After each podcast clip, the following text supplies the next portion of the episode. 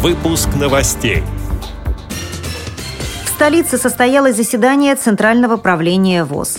Президент Татарстана посетил Альметьевское учебно-производственное предприятие ВОЗ «Юго-Восток».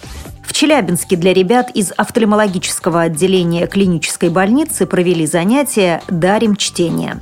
Далее об этом подробнее в студии Наталья Гамаюнова. Здравствуйте. Здравствуйте. В Москве под председательством президента Всероссийского общества слепых Александра Неумывакина состоялось очередное заседание Центрального правления. На совещании была утверждена редакционная коллегия звукового журнала ВОЗ «Диалог», рассмотрены имущественные вопросы и одобрен календарный план проведения межрегиональных, всероссийских и международных спортивных мероприятий общества на 2015 год.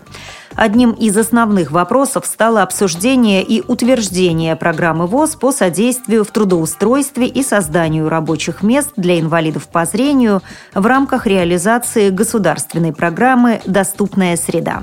Как сообщает пресс-служба Всероссийского общества слепых, на заседании был поднят вопрос совместной работы родственников в региональных организациях, хозяйственных обществах и учреждениях ВОЗ. Центральное правление постановило запретить совместную работу в одной и той же организации ВОЗ лицам, состоящим между собой в близком родстве, на должностях руководителя и главного бухгалтера, а также на других позициях, связанных с осуществлением финансовых операций. Связи с 90-летием ВОЗ Центральное правление постановило вручить награды рабочим, специалистам и руководителям предприятий и учреждений ВОЗ, а также ветеранам, председателям местных и региональных организаций ВОЗ. Президент Татарстана Рустам Миниханов посетил Альметьевское учебно-производственное предприятие Всероссийского общества слепых «Юго-Восток», которое возобновило свою деятельность после капитального ремонта. Глава республики оценил обновленные помещения цехов и фитнес-зал для работников, а также ознакомился с выставкой продукции. На ней были представлены щетки, матрасы, подушки, постельное белье, спецодежда, брусчатка, плитка и многое другое. Как сообщает Татар-Информ, на предприятии постоянно ведется работа над инновационными технологиями, ориентированными на потребности нефтегазового сектора.